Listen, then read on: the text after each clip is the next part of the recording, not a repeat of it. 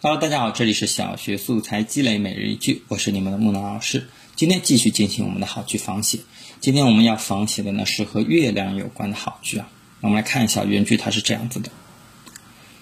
月亮说，正因为有圆有缺，才使人不感到乏味。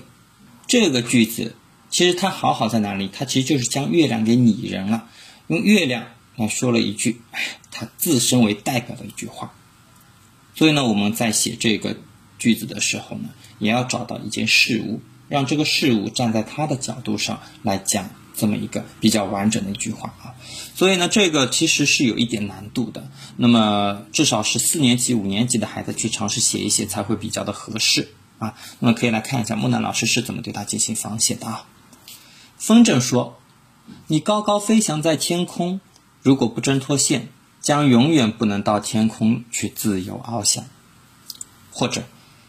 镜子说：“你只有保持自身的光亮清洁，才能给人一个真实的世界。”所以呢，我们来看一下这两个仿写的句子，它其实都是通过那件事物本身的角度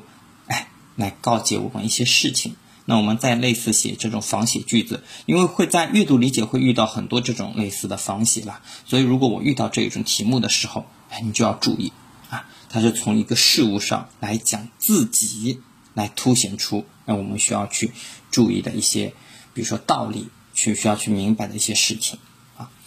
那么好了，我们今天的节目呢就到这里结束了，希望呢大家可以关注一下我的微信公众号木南书院，我们会准备更多的知识送给大家。